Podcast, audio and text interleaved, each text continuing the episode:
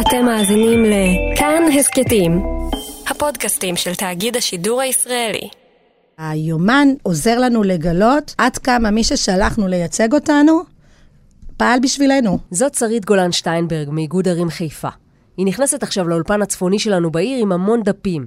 עליהם היא שרטטה טבלאות בכתב יד וסימונים לא ברורים שתכף תסביר. כשאת פורטת את כל השלוש שנים, הוא היה נוכח נפקד כזה. עד כמה לדעתך האמירות האלה שלך יכולות לסבך אותך? בוודאי שהן יכולות לסבך אותי, אני לא... אבל אני גם ידועה כאחת שאומרת את כל האמת בפרצוף. הזמן הירוק היי, אני יפעת גליק ואתם על הפודקאסט הזמן הירוק. בפרק של היום ננסה לצלול לתוך יומני אלקין. להבין מה השר להגנת הסביבה עשה למען הסביבה, עד כמה הוא השקיע בכנסים פוליטיים, ואיך הוא מצא זמן לרקוד על הרבה בר מצוות וחתונות. נעים מאוד לאורחת שלי באולפן, אולי תציגי את עצמך. עורכת דין שרית אה, גולן שטיינברג, אה, גרה בחיפה, אימא לשלושה בנים מהממים, נשואה לעמיחי, חברת מועצת העיר חיפה כבר קדנציה שנייה. בקדנציה הזו אני גם משמשת כיושבת ראש איגוד ערים להגנת הסביבה במפרץ חיפה והקריות, שזה איגוד שאחראי לתת בעצם מענה סביבתי ל-13 רשויות. מה זה אומר? מה, מה זה המענה הסביבתי הזה? אנחנו uh, אחראים, התפקיד העיקרי של איגוד ערים זה להיות uh, אחראים על כל מערך הניטור uh, במפרץ חיפה. ניטור זה אומר לבדוק זיהום אוויר, נכון? לבדוק זיהום אוויר, בעיקר מהתעשייה. גם uh, נותנים מענה לכל מה שקשור לחומרים מסוכנים, כאשר יש uh, דליפות, uh, מפעלים עם חומרים מסוכנים, מפגעי רעש, מפגעי קרינה. בחיפה, אגב, יש 16 תחנות ניטור כאלה, שבוחנות זיהום אוויר. אם אתם גרים באזור, תמצאו בקרוב אחת מהן ליד איקאה כי... זה מתחם מסחרי שבתפיסה שלי הוא יושב על מורד הרוח אה, מבזן הרבה פעמים, אז מאוד חשוב לי לדעת מה קורה שם אה, אה, במרכז הקניות שעוברים בו אלפי אנשים ביום. גולן שטיינברג מגלה לנו על הדרך עוד סוד.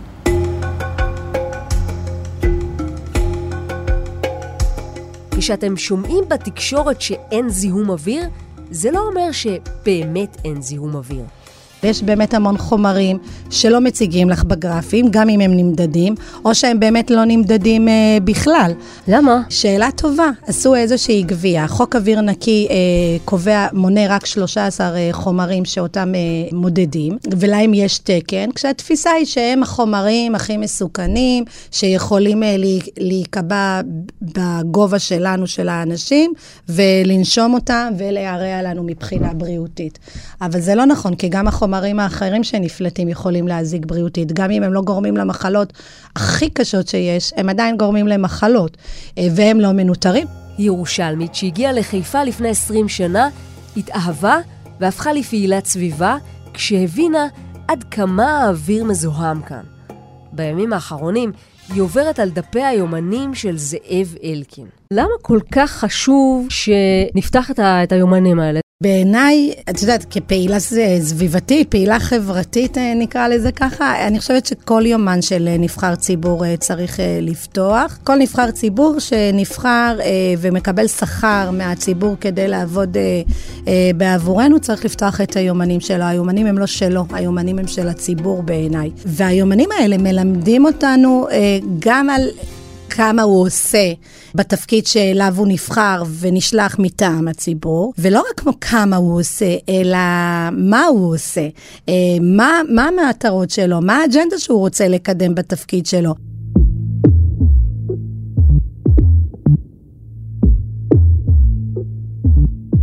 אלא שאלקין לא כל כך מהר הסכים לשחרר את היומנים שלו לאוויר.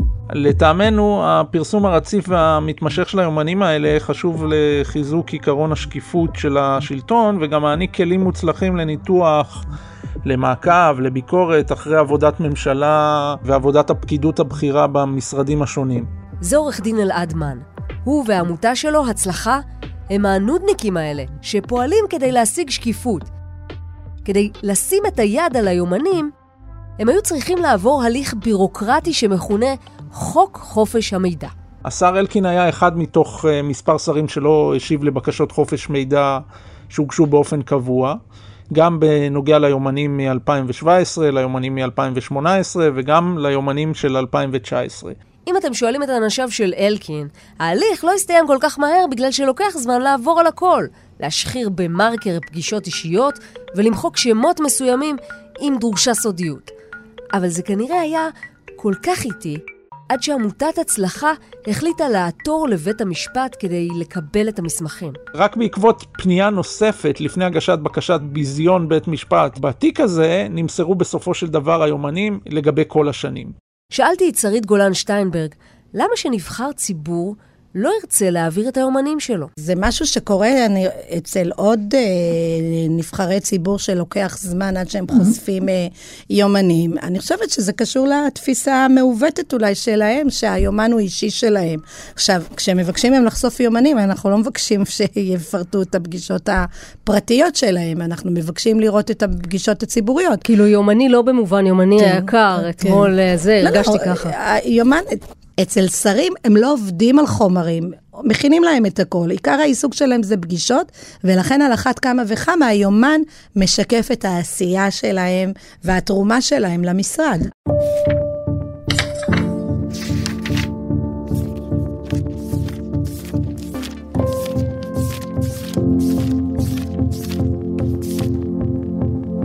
לקחתי כמדגם אה, את החודשים הראשונים של חודש של שנת 2017.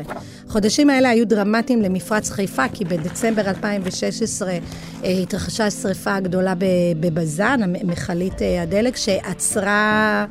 את, את כל התנועה, התחילו לפנות אה, ממש אה, אה, תושבים ולהרחיק אותם, ועצרו את הנסיעה על כביש 22, היה חשש מהתלקחות חוות הגפ"ם, זה היה בז"ן, והיה את המאבק הגדול לפינוי מכל האמוניה, המאבק שהובילה עיריית חיפה, שביטלה את רישיון העסק, הביאה חוות דעת מומחים. במקביל, גם משרד הגנת הסביבה, הצוותים המקצועיים הבינו שמכל האמוניה מסוכן, והופעלו המון... המון המון לחצים על ראש הממשלה ועל אה, שרים לא לסגור את מכל האמוניה.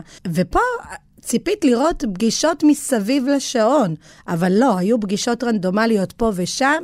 את יונה יהב, ראש העיר דאז, לצורך העניין, הוא פגש חצי שעה בכנסת בשלושה חודשים שלקחתי רנדומלית. בדיוק, אבל זה היה... בשיאו של המשבר אה, של מכל האמוניה, כשמאיימים על ראש העיר לחוקק את אה, חוק אה, עוקף חיפה כימיקלים, שזה חוק שרוצה להפקיע מהרשות המקומית את הרישיון עסק, ושוועדה ממשלתית כלשהי תאשר. לאשר את זה, כל זה כדי לאפשר לחיפה כימיקלים לפעול, והופעלו המון לחצים מג'ולס טראמפ, הבעלים של חיפה כימיקלים, וגם אה, אלקין נפגש איתו, אה, וגם... זאת אומרת, אה, איתו, איתו הוא דווקא, לא הוא דווקא כן, הקדיש...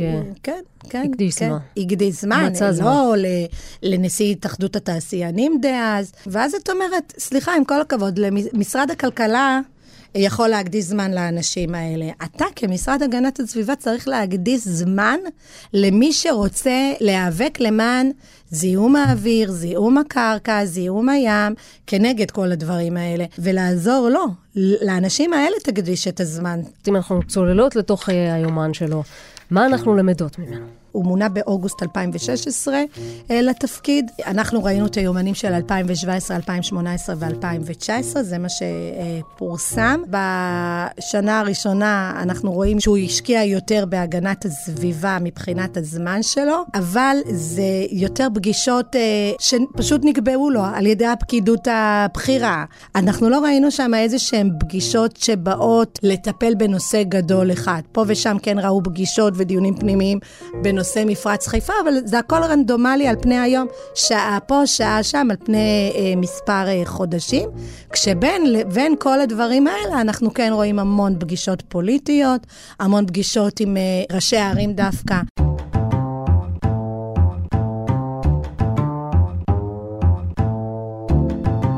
בואו נתעכב רגע על עניין השיוך המפלגתי של ראשי הערים שאיתם נפגש אלקין בהיותו השר להגנת הסביבה. בואי ניקח אה, דוגמה למשל. אה, בואי נראה איך זה נראה פגישה שלו עם... אה, הנה, תקחי למשל את השלישי לינואר 2017. הוא הגיע לחיפה. ביום הזה, איפה הוא ביקר? הוא הגיע ל... זה, זה בדיוק כשלושה שבועות אחרי השריפה הגדולה. הוא ביקר בקריית אתא, בקריית ביאליק ובבזן. עשית סיור בבזן אחרי השרפה הגדולה. מי שהגורם שנותן רישיון עסק לבזן זו עיריית חיפה. למה לבקר רק בקריית אתא וביאליק? כי ראשי הערים שלהם הם ליכודניקים? ובאמת, ב-2019, השר אלקין מצא זמן להיפגש עם לא מעט ראשי ערים. למשל, בני קשריאל, ראש עיריית מעלה אדומים ויושב ראש סיעת הליכוד בשלטון המקומי, עודד רביבי, ראש מועצת אפרת ואיש ליכוד, תמיר עידן, ראש המועצה האזורית שדות נגב, ליכודניק, דוד אלחייני, ראש המועצה המקומית בקעת הירדן ותומך ליכוד. ביולי, אלקין מוצא זמן אפילו להיפגש עם סגן ראש עיר, מקסים בביצקי, מראשון לציון. בשמונה ביולי יש פגישה, ויומיים אחרי, בעשרה ביולי, עוד פעם. אגב, במקומון גל גפן מלחשים שבסוף יולי בביצקי הודיע על הצטרפות לליכוד. הוא נפגש עם אה, מאיר יצחק הלוי באילת, אה, זיו דשא, אה, אריה שרון, אה, יוסי דגן, שלמה מליחי, יואל גמליאל, כל האנשים האלה, יש לו פגישות פוליטיות שהוא אומר, פגישות פוליטיות. הוא לא מציין בכל, בכל הנוגע לראשי הערים הללו, הוא לא מציין בעצם אה, מה סיבת הפגישה. נכון. אז בואי נניח שזה נושאים אה, בנושאי סביבה. הייתי מוכנה להניח את זה, ובחלק מהמקרים אני יכולה גם להמר מה. כשהוא נפגש למשל עם זיו דשא ב-2019, אה, ראש העיר של אה, זיכרון יעקב, את יכולה להגיד שזה סביב באמת נושא המאבק להקמת האסדה. או למשל מאיר יצחק הלוי, אפשר להניח שהוא היה איתו ביחסים מורכבים בעניין שדה דוב, ולכן... נכון, הוא... אבל עדיין זה, זה הכל ההנחות שלנו. א', תרשום מה נושא השיחה, וב', המאפיין של רובם, אנחנו לא נגיד כולם, בסדר? אבל של הרוב הגדול זה שזה ראשי הערים שמזוהים עם הליכוד. ופה נראה לי שיש uh, בעיה. אה, זאת אומרת, אה, אנחנו... כאילו, אני בטוחה שלא רק ראשי הערים ליכודניקים מתעניינים בנושא סביבה.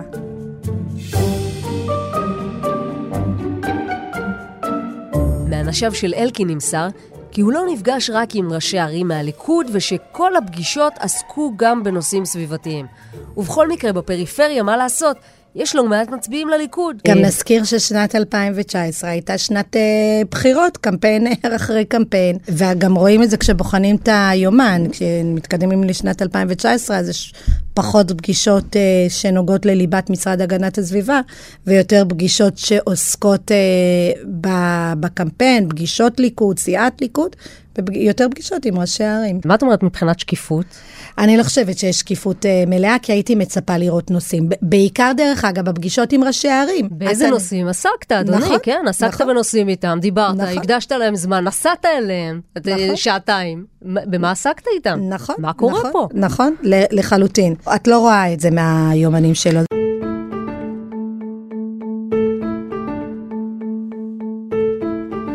רציתי לקבל גם איזשהו מושג סטטיסטי. כמה פגישות היו בסך הכל לזאב אלקין בנושא סביבה? כמה על פוליטיקה? פניתי לסדנה לידע ציבורי. זאת עמותה שפועלת להנגיש לציבור מידע שנמצא בגופי ממשל. היום כבר אה, אין מחלוקת על הערך ועל החשיבות של מידע. דאטה זה הנפט החדש, אה, לפחות אה, מבחינת הערך, אולי פחות מבחינת הנזק הסביבתי. ומידע, ובפרט מידע פתוח, הוא בעצם הבסיס לכל פעולה אפקטיבית, בכל תחום שהוא. זאת דורית חיזי, המנכ"לית של הסדנה לידע ציבורי. חיזי מספרת על נקודה שלא חשבתי עליה.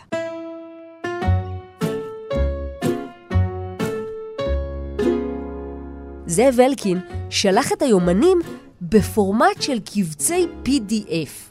באופן הזה, היא אומרת, קשה יותר לבצע בדיקה של הפגישות באמצעות עזרים טכנולוגיים. הנורמה הזו של להעביר אה, מידע באופן אה, לא נגיש היא נורמה שלשיטתנו צריך אה, לעקור מן השורש. הקבצים שקיבלנו היו בפורמט PDF, ש-PDF נחשב משהו שאיננו קרי מכונה. עכשיו בואו נדייק את זה, אין כזה דבר שהוא איננו קרי מכונה. בסופו של דבר, עם מספיק רצון ומספיק יכולת, אפשר לקרוא כל דבר, אפשר לפצח כל דבר. השאלה מה רמת המאמץ הנדרשת. זה כמו אותו בחור שקיבל קנס מאיזושהי עירייה, ועל מנת לנקום שילם 50 אלף שקל במטבעות של 10 אגורות. על פניו הוא אכן שילם, הכסף הוא עבר. זה רק הרבה מאוד עבודה עכשיו ללכת לספור ולסחוב אותו לבנק.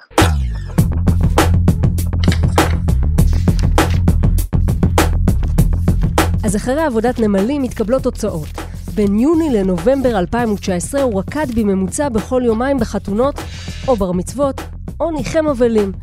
קיים כ-180 ראיונות בתקשורת וכמעט 300 פגישות פוליטיות היו לו. כמה פגישות בנושאי סביבה מופיעות ביומן? משהו כמו 80, זהו.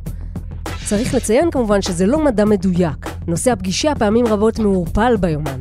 בסביבתו של אלקין מסבירים בתגובה שחלק מהפגישות עסקו בסביבה אף שלא הוגדרו ביומן ככאלה, ושהשר עקב בדריכות אחר נושאי סביבה. באשר לביקורים בבר מצוות וחתונות הוא מוסר כי אלה נעשו מחוץ לשעות העבודה הסטנדרטיות, ולכן אין בכך דבר פסול. ובכל זאת, אפשר ללמוד משהו מהמספרים האלה. איך אפשר ללכת לכל כך הרבה חתונות? זה, זה מדהים.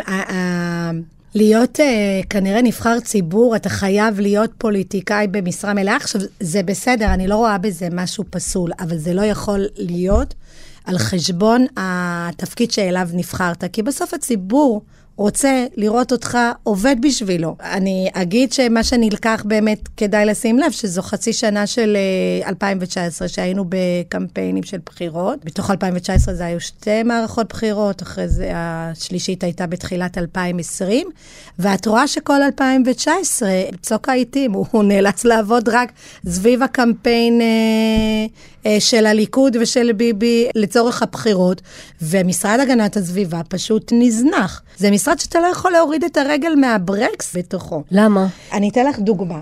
במהלך 2017-2018 המשיכו חריגות הבנזן מבז"ן. בשנים האלה היו לנו עוד אירועי סביבה אה, גדולים בדרום. זה המקום שהמשרד להגנת הסביבה יכול להגיד, אני סוגר מפעל. אני סוגר מפעל כי אני לא רוצה לסרטן אנשים. Mm-hmm. איפה אתם? איפה אתה כשר להגנת הסביבה? התפקיד שלך זה להגיד לאנשים שלך במשרד, תיכנסו בהם בכל הכוח. משרד להגנת הסביבה, התפקיד שלו זה לא לייצר היתרי פליטה שיאפשרו למפעל לעבוד. Mm-hmm. התפקיד שלו הוא לייצר היתרי פליטה שמגנים על הציבור מפני המפעלים. ואת לא, ו, וזה משרד קריטי, וב-2019 המשרד הזה פשוט נזנח לחלוטין. זו דוגמה קלאסית למה ממשלת מעבר היא מסוכנת למדינת ישראל. והציבור לא מבין את זה. הציבור חושב שאוקיי, גם אם יש בחירות, אז העלות היא עלות כלכלית, ופשוט ממשיכים ברצף עם אותה ממשלה. לא, כי שר בממשלת מעבר לא עסוק במשרד שלו, עסוק בדברים אחרים. ואת ראית את זה אצל השר אלקין.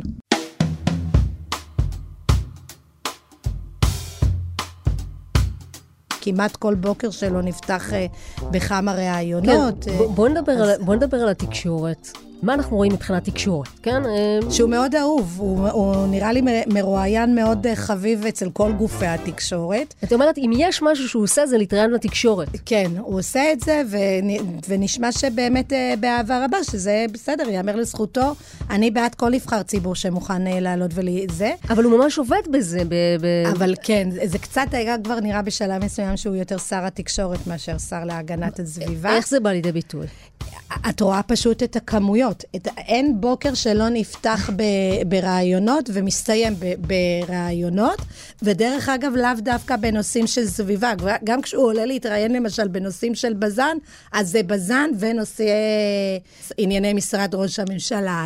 ראיינו אותו על חקירות ראש הממשלה, אה, מדיניות ראש הממשלה, הנסיעה אה, לרוסיה, על אה, פוטין.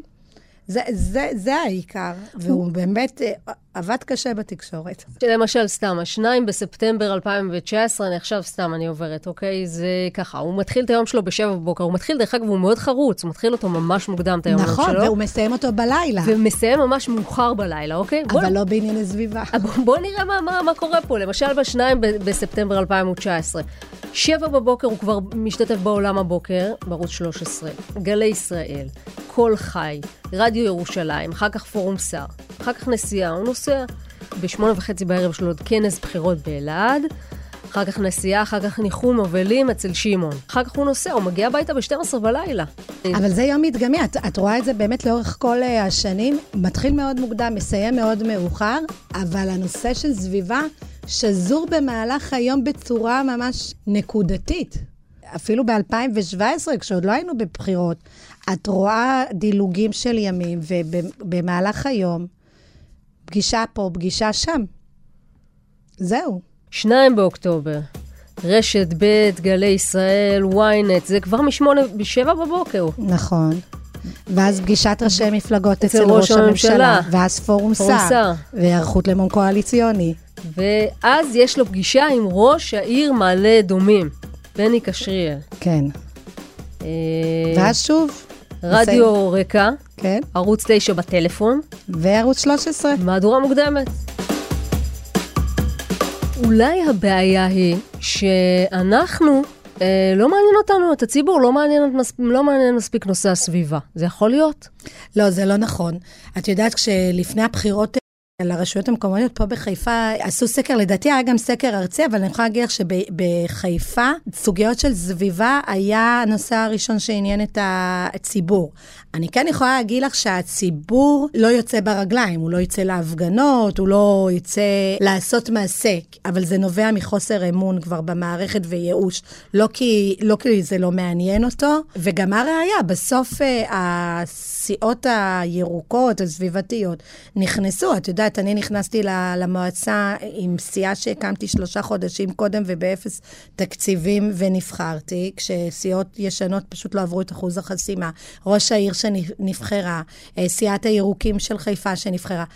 זה הראה שהציבור כן מעניין אותו, גם סוגיות סביבתיות וגם ברמה הארצית, את רואה התעוררות. ברגע שכבר הבינו שזיהום אוויר קשור בחיים עצמם, בחיים עצמם, בבריאות שלנו, ברגע שאת רואה שכל בן משפחה שני הוא חולה במחלה קשה כזו או אחרת, אז את רואה את ההתעוררות הציבורית. ו- ושוב, לנו יש בחיפה את הבעיות שלנו, לירושלים יש את הבעיות הסביבתיות שלה, בתל אביב יש את הבעיות הסביבתיות שלה, ואת יודעת למה זה המשרד הכי חשוב? כי הוא צריך לפעול בממשק מול כל משרדי הממשלה. תחבורה, זה האינטרס שלו, הוא, היו לו שתיים או שלוש פגישות במהלך החודשים שהתעמקתי בהם על זיהום אוויר בתחבורה, כל פעם איזו שעה. איפה הפגישות שלך עם שר התחבורה כדי להוביל אה, תוכנית כללית אה, לעידוד תחבורה ציבורית במדינת ישראל? לא מטעמים רק חברתיים, לא כי זה נכון חברתית וכלכלית, מטעמים של קיימות. איפה ה-say שלך כשבונים שכונות חדשות, שהן יהיו שכונות מוטות תחבורה ציבורית? אז הממשק מול אה, משרד התחבורה, זה ממשק, אפרופו ציד, מול אה, משרד החקלאות. איפה הממשק מול משרד הבריאות בנושאים של ערכי יעד? את יודעת שהערכים בחוק אוויר אה, נקי, רובם הם ערכי סביבה. את יודעת מה זה ערך סביבה? זה מה נוח לתעשייה. שיהיה הערך מבחינת הפליטות שלהם. אפשר ללכת עם היומן של אלקין לעוד דוגמאות, אבל נראה לי שהבנתם את הקטע. מאמצע 2016 עד סוף 2020, היומן שלו מלא בפגישות. אבל אם הלו"ז שלו היה כמו תמונה, המשרד להגנת הסביבה היה איזה רקע מטושטש. אנחנו מפרקות יומן של שר אחד, אבל בעצם אפשר ללמוד מה? ש... ש... שפוליטיקאים... את כנראה תמצאי את זה אצל עוד פוליטיקאים. שהוא גם אה, מקצה מהזמן שלו לפגישות פוליטיות ולאירועים פוליטיים, ללכת אה, לנחם אבלים וחתונות של הבת של אה, חבר מרכז ליכוד פה וזה, זה מבחינתי פגישה פוליטית. כולם יעשו את זה וזה בסדר. אני פוליטיקאית, אני, אנחנו מבינים בפוליטיקה, אבל זה לא יכול להיות על חשבון הזמן שמצופה שתקדיש לציבור. על הפוליטיקה הם לא מקבלים את השכר שלהם, הם אמורים, הם מקבלים את השכר שלהם כדי לעבוד ולקדם את האינטרסים הציבוריים. לעשות פגישות פוליטיות זה לעבוד בשביל לקדם את העתיד הפוליטי שלך, האישי. סיימנו את הריאיון בשעות הבוקר מאוחרות. השמש החיפאית הייתה בזווית של כמעט 90 מעלות מעל המים. איפה היום, אה, נכון ליום ראשון בבוקר, הכי, אה, הכי מזוהם פה בחיפה?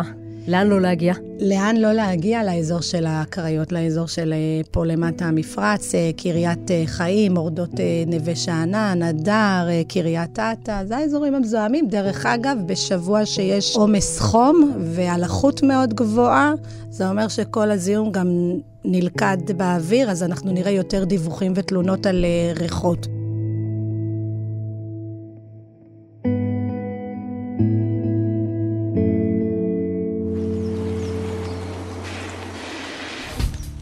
הזמן הירוק עם יפעת גליק.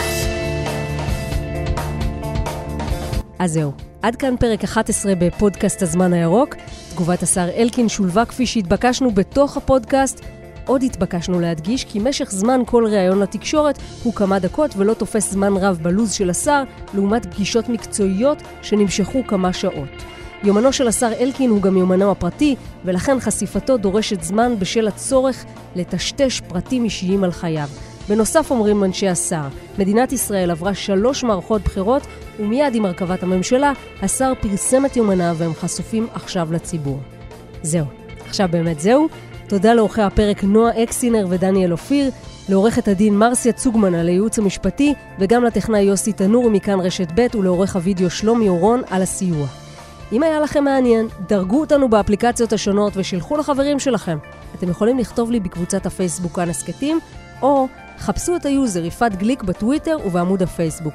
מוסף הזמן הירוק משודר בכל יום שני בחדשות הערב בטלוויזיה.